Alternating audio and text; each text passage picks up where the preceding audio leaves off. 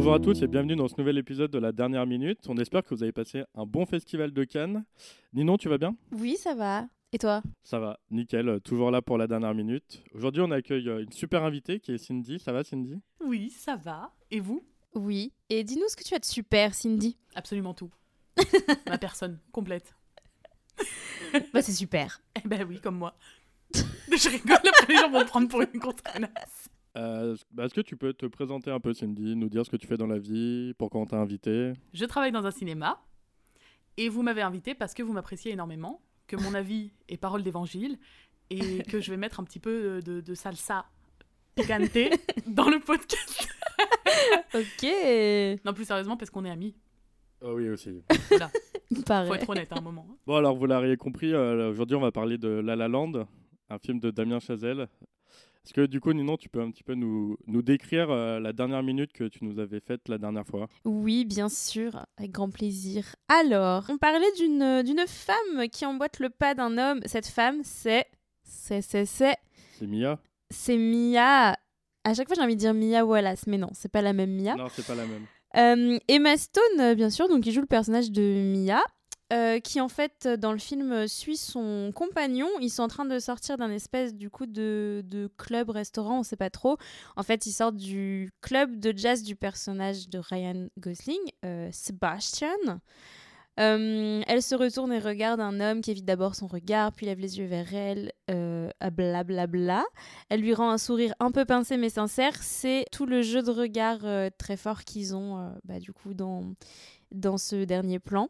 Ensuite, l'homme lui fait un léger signe de tête, elle élargit son sourire, puis un air mélancolique reprend son visage. Elle se tourne et cette fois sort de la salle sous le regard triste du coup de Sébastien, toujours le même, euh, qui baisse la tête et lance un décompte pour ses musiciens. Et puis un magnifique panorama sur une musique grandiloquente affiche The End, suivi d'une fermeture à l'iris. Bah, c'est notre superbe plan de fin à la façon classique d'Hollywood, évidemment.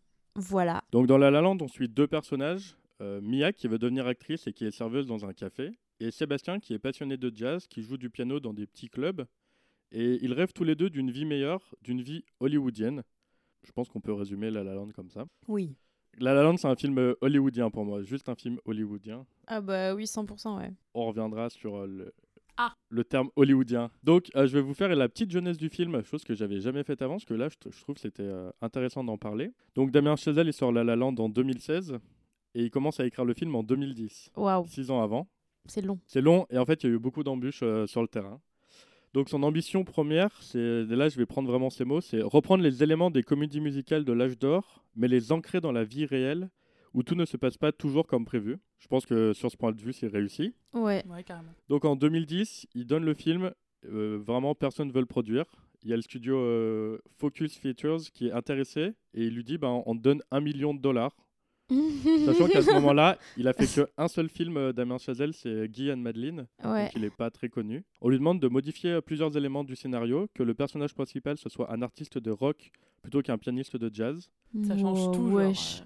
N'importe Changer la scène d'ouverture. Ah, Bah, Ouais, ils ont rien compris qu'au Ah film. oui, mais quoi. la scène d'ouverture, la scène d'ouverture était, au début, n'était pas prévue à- d'être incluse dans le. Dans Oh là là, attends, attendez, attendez, attendez. En fait, ils ont ils jugeaient qu'elle était beaucoup trop complexe à réaliser.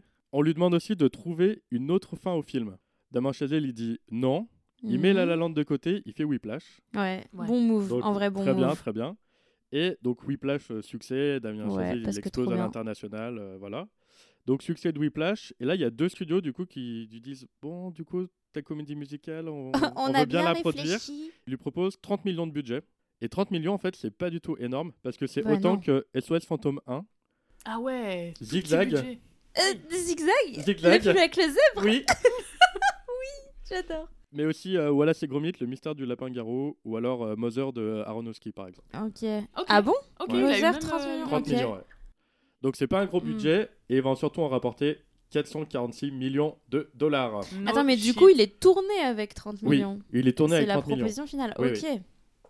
Ah ouais Putain, moi, C'est hein, bah, c'est ouf quand même, trucs, euh, vu le, la- le, le, le truc Les- grandiose. les Enfin voilà quoi, les Mais il y a un maximum de trucs qui ont été tournés en décor naturel. Oui. Ouais. Mais euh, dans d'une manière, enfin c'est lui qui l'avait dit, de Pour que ça filmer fasse en, en- voilà studio. pour que ça fasse studio et qu'on se pose vraiment la question que ça fasse irréel mais que ce soit vraiment dans le réel. Donc au final, euh, ils ont dû fort. être super malins, je pense. Ouais. Ok, trop fort. Donc ça, c'est la jeunesse du film. Donc euh, moi, je trouve ça incroyable quand même de faire ce film avec 30 millions. Ben, C'est une folie, hein, franchement. C'est une folie Grave. de ouf. Et euh, La La Land, c'est surtout, pour moi, je l'associe à énormément de récompenses. Pour moi, c'est La La Land, c'est un film multi-récompensé. Donc par exemple, en janvier 2017, pour la 74e cérémonie des Golden Globes, il y a eu 7 nominations. Ouais. Là, je vous laisse compter avec moi le nombre de, de statuettes avec lesquelles il est reparti. Meilleur film musical, meilleure réalisation, meilleure actrice dans un film musical pour Emma Stone, meilleur acteur dans un film musical pour Ryan Gosling, meilleure chanson originale, meilleur scénario, meilleure musique du film. Ouais. Bon. Euh, 7 sur Ça 7. fait 7. Oui, mais après, il partait déjà favori. De ouf. Et le numéro d'ouverture de Jimmy Fallon, qui était du coup euh, Ouais. euh, le mec qui présentait la cérémonie des Golden Globes, Mm. c'était la scène d'ouverture de La La Land, Ouais, je me souviens. de ça. refaite avec toutes les stars et tout, Nicole Ouais. Kidman, etc., etc., etc. Donc, euh, Oui, non, mais après, Ouais, Folie. il était, Ça partait il déjà, était ouais, mis à l'honneur un- déjà bien, Ouais, ouais. ouais. Mais bon, il avait déjà bien marché, mais ça veut Ouais. dire, enfin, c'est- pour moi, ça rentre dans cette dimension hollywoodienne dont on parlera après. Février 2017, 80e cérémonie des Oscars, Le La La Land, 14 nominations, donc c'est le même record que Titanic. ah, oh, ah, ah oui. Il va gagner meilleur réalisateur, meilleure actrice pour Emma Stone, meilleur décor, meilleure photographie, meilleure chanson originale et meilleure musique de film. Et rien pour euh, Ryan. Rien pour Ryan. Je- mais Ryanou, il a eu un Golden Globe, il me semble, non? Oui, oui, il a eu Ouais. un Golden Globe. Mais par contre, il n'y avait pas le moment gênant où, Eh ben, j'allais en de, parler, de euh, Miss le- Univers. Ah, ok. Donc je Ah, c'est quoi le moment de Miss Univers? De, Où on donne la couronne à la mauvaise Miss et après on lui arrache Ah, la bah, couronne si. de la Ah, bah, tête si, si, Ah. c'est ça que on- j'allais parler. on la donne à une autre Miss. La, la gaffe des Oscars, du coup, euh, pour les auditeurs qui connaissent pas. Donc, euh, le meilleur film a été annoncé par erreur euh, La La Land. Donc, l'équipe du film monte sur scène. Mm, Il y a trois discours de remerciement. Et là, les producteurs des Oscars, ils arrivent et ils disent Ah Non. bah non. En fait, non, c'est Moonlight qui a gagné. Oh mon dieu. Énorme clim. Est-ce Ah, que vous pouvez. Excusez-moi, monsieur Chazal, vous pouvez. Vous pouvez descendre sortir, avec vos fait. copains Vous pouvez rendre l'Oscar Rendez la statuette. Franchement, c'est. Voilà, c'est horrible. euh, enfin, Ouais, ça c'est. ouais, Bon, après, bon, ils sont même. pas. Enfin, c'est gênant. Mais c'est pas comme si c'était l'Oscar de Oui. du film et qu'on leur enlevait. Ouais, mais c'est gênant même. de ouf. C'est Après, c'est le meilleur film. Enfin, ça veut dire Ouais. c'est le plus gros Oscar, quoi. Ouais. Et Mais- en fait, ouais. euh, l'erreur, c'est qu'il y avait euh, une copie de, du papier qui disait que Emma Stone était meilleure, euh, me- Actrice, meilleure ouais. actrice pour La La Land, qui s'est coincée dans la Oh. même enveloppe. Et du coup, quand Faut la personne l'a ouvert, elle a Ah vu ouais. La La, Land. Land. Ouais, ok. Et elle n'a pas vu Moonlight. C'est pas du tout. C'était Steve. Harvey Oh qui a là ouvert. là. Ouais, il non, était mais- gêné et tout. Aïe, aïe, aïe. Oh Des là mêmes. là. Après, euh, Moonlight, c'était vachement bien. Bien donc, sûr, oui, euh, bien donc sûr. ça va. Ouais, c'était mérité. Et il y a une deuxième euh, anecdote un petit peu sur les cérémonies comme ça. C'est en mars 2017, à la cérémonie allemande, un petit peu nos Césars français, quoi. Il y a un sosie qui s'est fait passer pour Ryan Gosling pour récupérer le prix du meilleur film international. What? Il y a deux acteurs qui ont payé un sosie pour que un sosie de Ryan Gosling pour qu'il vienne chercher ça. Deux ans après, la cérémonie a été euh, arrêtée. non, mais Mais c'était genre une vanne ou genre ils voulaient vraiment le faire passer pour euh, Ryan Gosling? Et ben, c'est pas très clair, mais Mm, si c'est une vanne, en tout cas, c'est loupé. Si c'est une vanne, moi je trouve que c'est c'est un peu drôle par l'échec de la Ah bah, vanne. c'est Ouais. drôle, mais... Si c'est Ah, les Allemands, c'est triste. les Allemands, ces petits farceurs. Ah oui. Du coup, voilà, c'est toutes les récompenses que La La Land a reçues. Ça, c'est les plus grosses parce qu'elle en a reçu aussi beaucoup, beaucoup. Mais désolé, j'ai pas le temps de d'énumérer toutes les temps. récompenses de La La Land. j'ai pas votre temps, comme on dit. Euh, bon, bah, on va parler un peu de Damien Chazelle, euh, le réalisateur. Donc, Damien Chazelle, c'est cinq films. Donc, euh, Guy and Madeline, Whiplash, La La Land, First Man et Babylone, euh, qui est sorti cette année. Il a aussi fait deux épisodes de la série The Eddie, qui est sorti sur Netflix, l'épisode 1 et 2. Il a participé à l'écriture de Ten Cloverfield Lane. Ah ouais? Ouais. J'étais pas au courant. Et est-ce que Ah vous bon connaissez le point commun entre William Friedkin et Damien Chazelle Euh, rapport avec l'arbre généalogique ou pas du tout? Non, non, ils ont un point commun. Ah, en vrai, euh, c'est un peu tiré un par les cheveux. mais- Leur deuxième prénom. Non, je sais pas. Donc, Friedkin, il a fait L'Exorciste en 73. Oui. Et Damien Chazelle, il a écrit le scénario Le Dernier Exorciste, partie 2, en 2013, qui, a réalisé, par- qui est réalisé par un, un Espagnol qui s'appelle euh, Gaz Donnelly. Random de. Oh, ok. Super random. Je trouvais ça incroyable de Ouais. relier ces deux personnages. Ah oui, oui, c'est sûr, c'est de, de salles de ambiance, ouais. C'est quoi votre film préféré de Damien Chazelle? Oui, Plash. Euh, C'est difficile. Parce que il y a euh, meilleur film ou celui qui m'accompagne le plus? Ton préféré Si là, je te dis, Le tu meilleur dois selon choisir toi, qu'un seul film de Damien Chazelle, tu prends lequel? Sur une île déserte. Aïe, aïe, aïe. Euh, Entre La La Land et Whiplash, euh, c'est tant d'axes, mais je dirais La La Land parce que j'adore casser les oreilles à tout le monde. Donc euh, ça me ferait chanter. Pour moi, c'est Whiplash. Mais du coup, je me suis refait euh, quasiment tous ces films-là, sauf Guy and Madeline. Je C'est le court métrage de fac? Euh, Guy and Madeline ou c'est vraiment un... Non, c'est un film. Alors j'avoue Ok. que je l'ai pas vu. Ouais, je l'ai pas vu Je non peux plus. J'ai ah là là. j'ai du mal à le trouver. Ouais. Je galère à le trouver, donc voilà. Et du coup, j'ai revu Whiplash, La La Land, First Man que j'avais jamais vu et qui est un le seul film où il n'y a pas de musique dedans. Mm. Et euh, Babylone que j'ai vu au cinéma euh, ces derniers temps. Et pour moi, Whiplash, c'est vraiment celui Ouais. qui est le plus profond. à mon Ouais. goût. Bah, c'est le meilleur film. Ouais. Moi, je trouve que c'est son Mm. meilleur film, objectivement. Mais tu Mais préfères euh, La La au niveau du cœur, euh, ouais, Ouais. La La Land. Je pense que. Le cœur a ses raisons. sur La La Land. raison, il Ah, et, et ça part en embrouille. Euh, donc euh, Damien Chazelle, beaucoup de récompenses. Euh, Golden Globes 2017, meilleur réalisateur plus meilleur scénario original. Oscar 2017, du meilleur réal. BAFA 2017, du meilleur réal. Blablabla. T'as l'air. euh. T'as l'air T'as ennuyé l'air de le content dire. pour lui. Non, Le mec non, a, mais- a le seum, quoi. En fait, Mais il y en a à trop. 32 ans, il est En fait, jeune, il est beau, il a Mais des, des trop. récompenses. je pense que ça n'a- ça n'engage que moi ce que je vais dire, Mm. mais Damien Chazelle est un Xavier Dolan, c'est-à-dire qu'on lui a dit trop tôt qu'il était beaucoup trop fort. Ça, c'est un Hmm. statement euh, coup de poing, là. Euh, je ne suis pas d'accord. On va bloquer les pouces rouges. hein, Euh, mais- ouais, non, moi je suis, mi- je suis- je suis mitigée. Euh, déjà, balle perdue. ouais, ça gratuit. Balle perdue de ouf. Fraté, il a rien demandé. J'avais pas encore critiqué Xavier Dolan ici, alors euh, je me permets, voilà. C'était l'occasion. Ah non, ah, ah, ah. Euh. Trop tôt. euh, non, alors moins tôt que Dolan pour le coup, Oui, je pense oui. quand même. Dolan était vraiment Oui, oui, oui. jeune. euh. Après, euh, pardon, mais Whiplash. Non, mais Whiplash Film après est- c'est c'est juste. Oui, mais c'est son quoi. premier. Voilà, pour être super simpliste, oui, mais c'est un, c'est un oui. super bon film. Il est super euh, carré. T'aurais est- voulu qu'on attende écrit, 3-4 Il est bien joué. il est 3 bien 4 monté, il est chefs-d'œuvre avant de lui dire euh, qu'il était si bon. J'aimerais aimer qu'on qu'on attende plusieurs films avant de lui filer direct des Oscars de meilleur réal, des choses comme ça, tu vois. Mais après, après euh, Ouais. le, le film mérite, tu vois. Mais ça, c'est une vision télélo- téléologique des choses. Genre, Mais- tu, tu te dis ça parce que ces autres films ont été aussi acclamés. Et du coup, tu te dis, ah, on lui a dit trop tôt. Bah, Mais si c'était son seul bon en vrai, film non. qui, Non, qui avait reçu autant de. First trucs, Man, euh, il a bidé. Et Bah, Babylone a bidé Ouais. aux États-Unis. C'est vrai, il a bidé aux États-Unis, Babylone? Avec un tel casting? Bah, c'est vrai que Babylone, je crois qu'il a pas eu le succès escompté. Pas escompté, c'est sûr. Ouais. C'est sûr. Mais en France, il me semble que. Oui, par en contre, France, ça a cartonné. Ouais, il a bien marché. Hein. Mais pas aux États-Unis. Ok. Donc, C'est un, c'est un échec commercial ou c'est un échec euh, critique ou les deux? Critique, je crois un peu. hein. c'est un... Ouais, c'est un peu les deux. Ok. Ouais. Critique, je peux comprendre. Mhm. Mais on, on y reviendra peut-être. En tout cas, Whiplash, euh, genius. Ouais, Whiplash, euh, instant classique. Et La La Land aussi, je trouve. Revenons on en à La reparlera La plus tard. Oh, oui, de toute façon, on va en parler de La La Land aujourd'hui, on est là pour ça. Donc, Damien Chazelle, il est jamais tout seul dans ses films. Il est avec son super pote Justin Hurwitz, Mhm. La musique qui fait la, la musique. Donc, c'est un copain de Damien Chazelle. Il fait la musique de tous ses films et ils se sont rencontrés à la, À la fac, fac. à Harvard. Oui, quand ils avaient Excuse-nous, euh. 17 Voilà. ans. Le monsieur a des Oscars et allait à Harvard. C'est-à-dire que moi, ouais. j'ai rien et je suis allé à Tarare.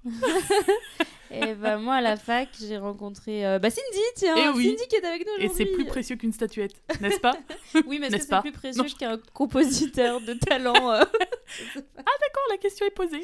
Ouin. C'est pas grave, ça va supprimer des numéros Et- en rentrant. Il y a, il y a quelque chose qui m'a hum, qui m'a choqué sur Justin Hurwitz, c'est le gars, il a fait 5 films avec euh, Damien Chazelle. Il a quel Golden Globes Un pour chaque film. Pas. Oui, Donc euh, La La Land. Non, il en a deux pour La La Land et un pour First Man et un pour Babylone, pardon. Il a rien pour Whiplash. Oh là là. Ah, folie. En même temps, Whiplash, euh, Ouais, au final, plus c'est des- beaucoup des les morceaux de jazz Ouais, quoi, c'est vrai. qui euh, habillent le film. Ouais. Et après, il a des Oscars aussi. Pareil comme Damien Chazelle à la pelle. Bon, Euh, pour les films de, de Chazelle, il a bossé que avec euh, Damien, Euh, C'est mon pote. Pratiquement, oui. qu'avec Dams. Pratiquement. Avec Dams. bah, c'est des... c'est c'est- c'est un, c'est un c'est duo c'est quoi. le duo, ouais. Comme il y en a tant, hein, les duos compositeurs euh, réels. euh. Ouais, Voilà. c'est vrai. Puis ils se Euh, connaissent euh, depuis euh, mille ans.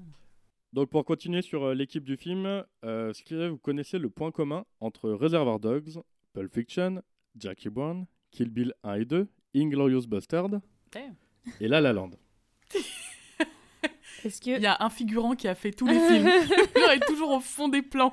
j'adorerais que ce soit ça C'est ça la réponse? Et C'est pas ça, c'est pas juste un Ah, figurant, c'est quelqu'un qui a travaillé sur le film Ah. et c'est pas Quentin Tarantino. Ouais, alors je me doute. C'est le même chef décorateur pour tous ses films, Ah, qui s'appelle. David Wasco et qui a eu que un seul Oscar dans sa vie pour La La Land.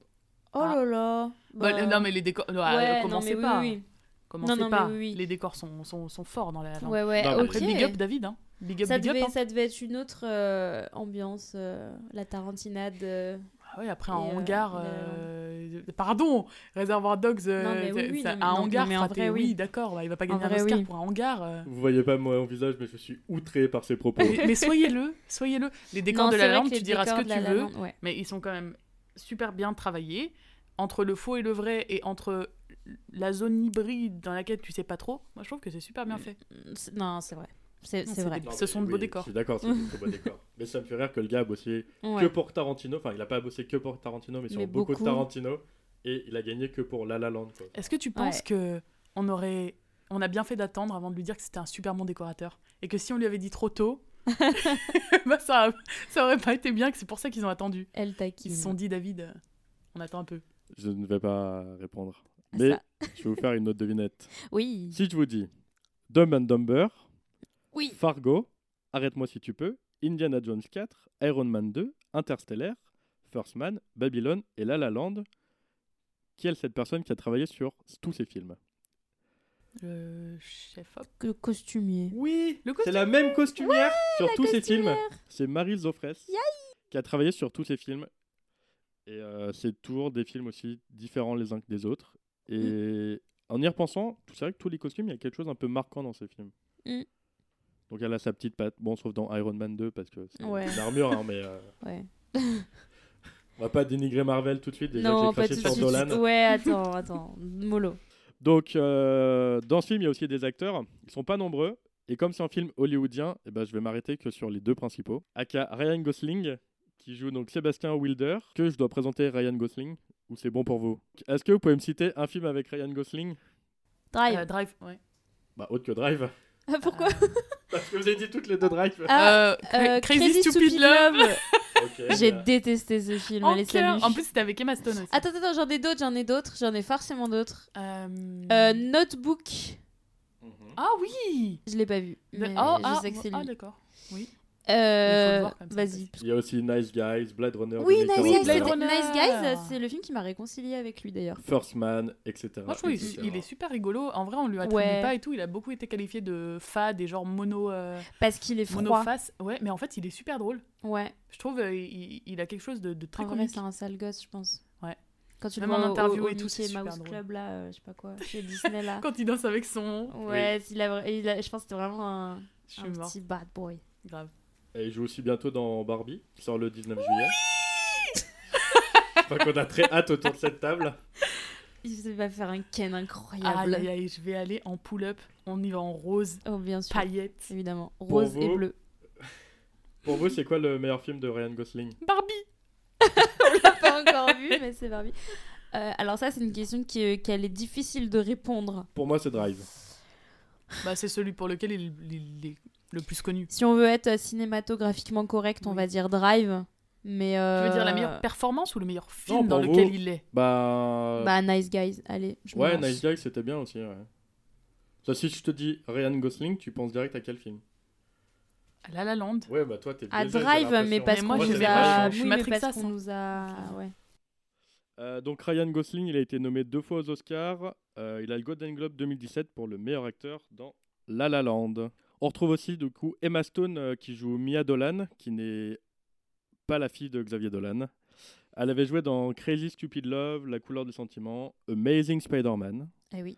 dans Birdman, La La Land, Cruella. Et est-ce que vous savez dans quelle série elle a joué? Série? Ouais, une série, Ninon, que tu apprécies beaucoup. Une série, euh, série ou une série de films Une série télévisée, un sitcom. De 70s. euh. Je... Dans Malcolm. Elle joue dans Malcolm. C'est la Ouais, saison 7, épisode 16. et elle joue Diane. ouais. Je l'ai re- Quand j'ai revu Malcolm là cet hiver, euh, je m'étais fait la réflexion. Ouais, bah, je, je- j'avais Ok. jamais remarqué. Peut-être que si je vois l'épisode, euh, je me dirais Ah ouais, Ouais, c'est ouais. Stone. euh, mais Bah euh, ouais. Elle est j'avais blonde jamais remarqué. dedans? Je sais plus. Ok. Blonde ou rouquine, enfin, je sais plus. comme on la connaît, quoi. Ok. Je crois. Donc pareil, Emma Stone, c'est une grande actrice euh, Ouais. américaine, euh, hollywoodienne. Elle a reçu beaucoup de récompenses pour La La Land, beaucoup plus que son acolyte euh, Ryan Gosling. Ouais, normal, je pense. Ah ouais. Je pense. Après, moi, je trouve Emma Stone, je suis pas, je suis pas très client d'Emma Stone. Je la trouve Pour un peu fade. motif? Ah bon, fade Ouais. carrément. Alors là, moi, j'aurais pu dire que j'étais pas très cliente, mais pas pour, le... pour fade, par Je contre. sais pas, elle me, elle me fait pas vibrer. C'est pas. C'est pas son taf non plus. Hein. Non, mais Il faut Bah. faire vibrer Valentin sur ce film. Euh, elle, non, mais elle a l'air, euh, elle a l'air très rigolote, par contre. Elle a l'air Ouais. très fun, cette fille. Ouais, bah, c'est le je- retour que tout le monde, euh, tout le monde a quand Ouais, il non, mais avec elle, vraiment. vraiment. Et moi, j'aimais pas trop à la base parce que je crois que j'étais pas sensible aux films dans lesquels elle jouait et tout. Et euh, bon, le fait est qu'elle joue quand même bien et qu'elle a l'air fun. Mais après, je suis pas cliente plus que ça à la base, mais finalement, j'aime ouais, bien. mais un peu Ouais, pareil. pareil. euh, je pense pour les mêmes raisons. Et en fait, euh, j'ai pas vu énormément de films avec elle. Ouais. Euh, dans Amazing Spider-Man, en fait, ce qui m'avait choqué, c'est qu'elle joue la to- euh, non, elle joue euh, Sa meuf elle joue sa meuf. Et vu que moi je suis plus euh, les Spider-Man de Sam, de Sam Raimi, Mary Jane. euh, du coup, euh, elle du coup pour moi c'était non. Euh, dans Birdman, j'ai aucun souvenir d'elle. Et du Sérieux coup, euh, voilà, ouais. Le plan de la fin, c'est littéralement elle. Bah, je m'en souviens Le plan plus. qui a tellement fait parler. Je Dinguerie, plus. ok. Et dans Spider-Man, elle joue, elle joue Gwen. Elle Stacy, joue- elle joue Oui, pas Mary elle Jane. joue Gwen, c'est pour ça. Ouais, Bah mais oui. c'est sa meuf. Oui, mais c'est Enfin, ça. Oui, oui. mais Enfin, ouais, c'est pas la Mary Jane, mais non, euh, c'est voilà. Mais euh, moi, de- moi de ce Spider, film, je l'ai, Jane. je l'ai, enfin, je me suis euh, royalement ennuyée. Bon, Et après, oui. c'est le premier film que j'ai vu en 3D euh, dans ma vie à l'époque où la 3D elle était bien nulle encore. De quoi tout, La. La Land ou Spider-Man? Non, Spider-Man. Amazing. Ah. Non, mais pour moi, non, mais pour moi, c'est le premier film que t'as vu en 3D, Amazing Spider-Man? Ouais, parce que j'ai en fait j'avais rien, vraiment rien à taper de la 3D et du coup j'étais allée ce jour-là parce qu'on m'a traîné là-bas. comment ça T'as pas vu Avatar en 3D comme tout le monde? Non. Je l'ai vu sur un vieil écran d'ordi, euh, voilà. Bref, et, euh, et en fait, euh, j'aimais pas le film et tout, et par contre, j'ai adoré le plan de sa mort. Wouh Pardon Celui pour où le elle se casse les vertèbres. Ouais, ce plan-là, par contre, je le trouve génial et j'ai adoré cette séquence. Et du coup, en sortant, j'étais quand même un peu contente parce qu'il y avait eu cette séquence. Voilà, mais il peut y avoir des Emma films pas Stone, euh, super bons et genre des bonnes scènes Ouais. qui te marquent de ouf. Ouais, dans Smallville, par exemple, premier épisode, quand il tombe du pont. Il y a que les cascade- morts en fait Non, parce qu'il meurt pas, c'est Superman.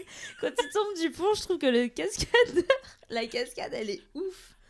C'est vrai, je suis retombée sur Smallville il y a pas longtemps et la cascade est top, quoi. T'as bientôt le Voilà. podcast des meilleures chutes au cinéma avec que des chroniques de Ninon. Eh bah d'ailleurs, euh, c'est l'heure de la chronique de Ninon. Ah là là, allez. aïe. Par contre, rendez-nous Sam Raimi. Hein. Donc déjà pour commencer, tu l'as quand même un petit peu évoqué, mais on pourrait préciser que le souhait de, Damien Chazelle, du coup, c'était de faire un film hommage au genre de la comédie musicale. Et euh, bon, c'est quand même très clair quand on, quand on regarde le film, mais c'est quand même pas moi qui le dis, c'est lui-même en interview, du coup, il vraiment, il s'en cache pas. Euh, et il dit aussi, pareil, tu l'as euh, évoqué, il dit qu'il veut faire une comédie musicale moderne. C'est un mot qu'il utilise beaucoup. Euh, c'est un point en fait essentiel pour lui dans, dans la création de La La Land. Alors dans La La Land, on n'est pas dépaysé quand on connaît les premières œuvres du réalisateur, donc on en a un petit peu parlé, mais euh, on retrouve là encore l'obsession pour le jazz euh, déjà exploité dans Whiplash du coup, et dans son précédent film aussi, donc Guy and, and Madeleine. Madeleine. euh, donc que j'ai pas vu, mais du coup euh, il en est quand même encore question. Et déjà amorcé dans Whiplash aussi, euh, on a cette confrontation de la vieille école et du moderne euh, du mythique et de la contemporanéité, je ne sais pas si ça se dit, euh, qui fait écho directement aux volontés de Damien Chazelle, du coup, de faire cohabiter euh, tout ça, justement, et de proposer une comédie musicale qui relèverait ce défi d'être à la fois old school et absolument moderne. Et puis, le grand thème du film qui se cache derrière l'histoire d'amour, c'est quand même les rêves. Euh, et comment on donne vie à ces rêves. Oui, bah oui, c'est vraiment, c'est vraiment le, C'est point central, euh, hein. le, le sujet, on est d'accord. Donc le film, il s'ouvre vraiment sur cette thématique, c'est hyper clair. Donc la scène d'ouverture, on l'a tous bien en tête, euh, je pense, euh, voilà. Oui, oui. Bien, euh, bien grandiose, bien Hollywood, bien coloré, Mhm. bien rythmé, euh, voilà. Euh, qui, nous, qui nous laisse entendre du coup la première chanson du film, euh, qui globalement, les paroles, ça parle de provinciaux qui débarquent à LA euh, en quête de grandeur. Donc euh, nous, euh, pour nous, petits Frenchies, ça peut faire écho euh, aux provinciaux qui débarquent à Paris en quête de grandeur aussi, qui a quand même Ça aussi, c'est un thème qui a inspiré pas mal d'œuvres par chez nous, quand même aussi. Donc, c'est un peu toujours la même histoire. Mais c'est donc les rêves au sens large, mais c'est quand même le rêve de cinéma, évidemment, le plus mis en avant.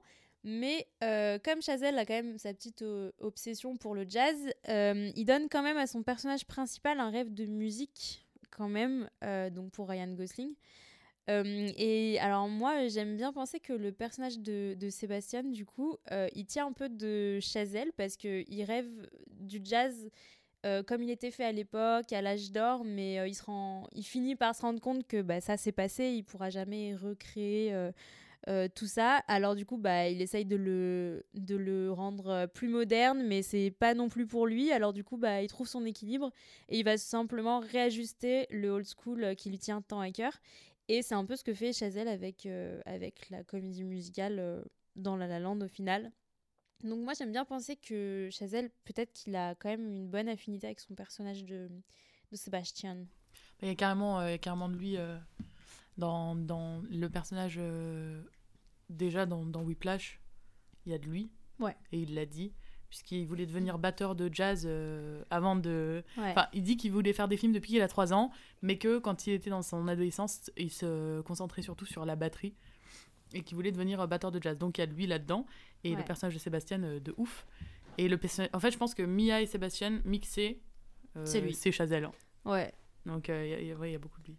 Et il y a un truc qui m'intéresse aussi, c'est dans la jeunesse du film, c'est-à-dire qu'il a il a pas fait comme Sébastien qui a entre guillemets réduit son rêve.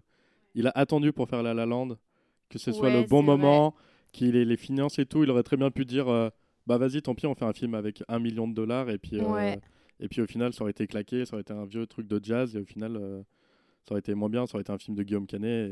Aïe Ah putain, deux personnes aujourd'hui dans le podcast. Dolan et Canet. Mais euh, oui, il a dit qu'il il a dit même texto, euh, j'ai fait Whiplash pour pouvoir avoir plus, des chances de faire La La Land. Ouais, donc ah ça me rend un peu triste pour Whiplash. Non mais c'est c'est quand même un, un, film euh, réussi et ouais mais du coup La La Land c'était vraiment pas juste un bébé médicament mais La La Land c'était vraiment son son, son go to quoi enfin peut-être film de cœur ouais bon. Euh, donc, euh, pour revenir au film, cette première scène, elle nous plante très bien le décor en plus, on peut parler de décor maintenant qu'on a parlé un petit peu De, tout ça. Euh, donc avec la thématique euh, principale et elle nous offre aussi donc ce grand spectacle euh, coloré. C'est une scène qui nous donne vraiment le fond et la forme, qui nous pose les bases de tout le film, je pense, avant même de rencontrer les personnages. Et ça, c'est intéressant. La La Land, c'est comme on le disait, un hommage aux grandes comédies musicales, celles dans les décors en carton, dans les grands studios hollywoodiens, comme on voit à partir des années 50. On pense bien sûr à Singing in the Rain. Euh, pour ne citer vraiment qu'elle, parce qu'il y en a plein d'autres. Euh, mais aussi les films de Jacques Demy, en France, euh, évidemment. on est obligé de penser aux Demoiselles de Rochefort, donc ça c'est un peu plus tard, c'est en 67. Moi j'y ai pensé surtout en voyant les tenues hyper colorées des colocs de Mia. Déjà ça, je trouve que ça saute aux yeux. Elles ont chacune leur ah couleur super vive. Mais les couleurs, c'est un, un, un, grand sujet pour La La dans ouais. Mm, oui, bien sûr, ça a une place hyper importante. Et euh, du coup, euh, Jacques Demy, il a été euh, vraiment, vraiment beaucoup cité par Damien Chazelle lui-même en tant qu'inspiration presque première. Et même, il disait que, si je ne m'abuse, qu'il a été beaucoup influencé par du coup les films français et que le côté Hollywood et le côté années 30-40, surtout hollywoodien, c'est composé, mais que l'inspiration première, c'était les films de, de Demi. Hmm. Et de Legrand, il me semble. Et même, du coup, je vais vous livrer une de mes petites euh, anecdotes ah euh, en avance pour réagir à ça. Euh, Chazelle, il, en est tellement amoureux, il voulait tellement que toute l'équipe s'en imprègne, qu'il organisait des projections les vendredis soirs à la fin du, de la semaine. Donc, il, il, organisait des projections avec l'équipe, et du coup, il a passé les parapluies de Picharbourg, chantant sous la pluie, etc., etc., pour que l'équipe soit savent vraiment ce qu'ils veulent et que tout le monde sache de quoi on parle, intégrer vraiment. Hmm. C'est bien, il a fait de l'éducation en même temps, c'est trop cool. Après, c'est malin de sa part, je trouve. Pour grave. Euh, ah, c'est super intelligent. Tout le monde part sur une bonne base et un tronc commun, mm. c'est malin. Au lieu de galérer à dire euh, je veux ça, tu montes le film, c'est ouais. plus simple. Hein. Une image vaut mille mots. c'est ça qu'on dit, non? Oui. Donc, en plus des costumes et des couleurs et tout ça, euh, on a aussi évidemment euh, les attitudes dans le jeu, des gestuels qui rappellent vraiment toute cette culture de la, de la narration en chanson au cinéma. Euh, et puis au niveau de l'ambiance, il y a tout un truc aussi qui est mis en scène. Euh, on le voit avec le premier appart de Mia. Euh, il y a des pièces de mobilier très rétro, hyper 60s. Il y a sa façon de s'habiller à elle aussi. Au-delà des couleurs vives, on a quand même les petites robes à fleurs qu'Emma Stone porte.